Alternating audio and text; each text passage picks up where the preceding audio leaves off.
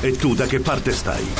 Iron Man, Hai iniziato una guerra. Captain America, Black Panther, Chi è l'altro tipo? Falcon, Vedova Nera, Sai cosa sta per succedere? Captain America Civil War, dal 4 maggio al cinema.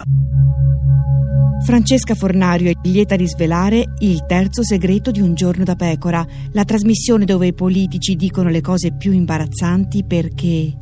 perché sono sotto ipnosi.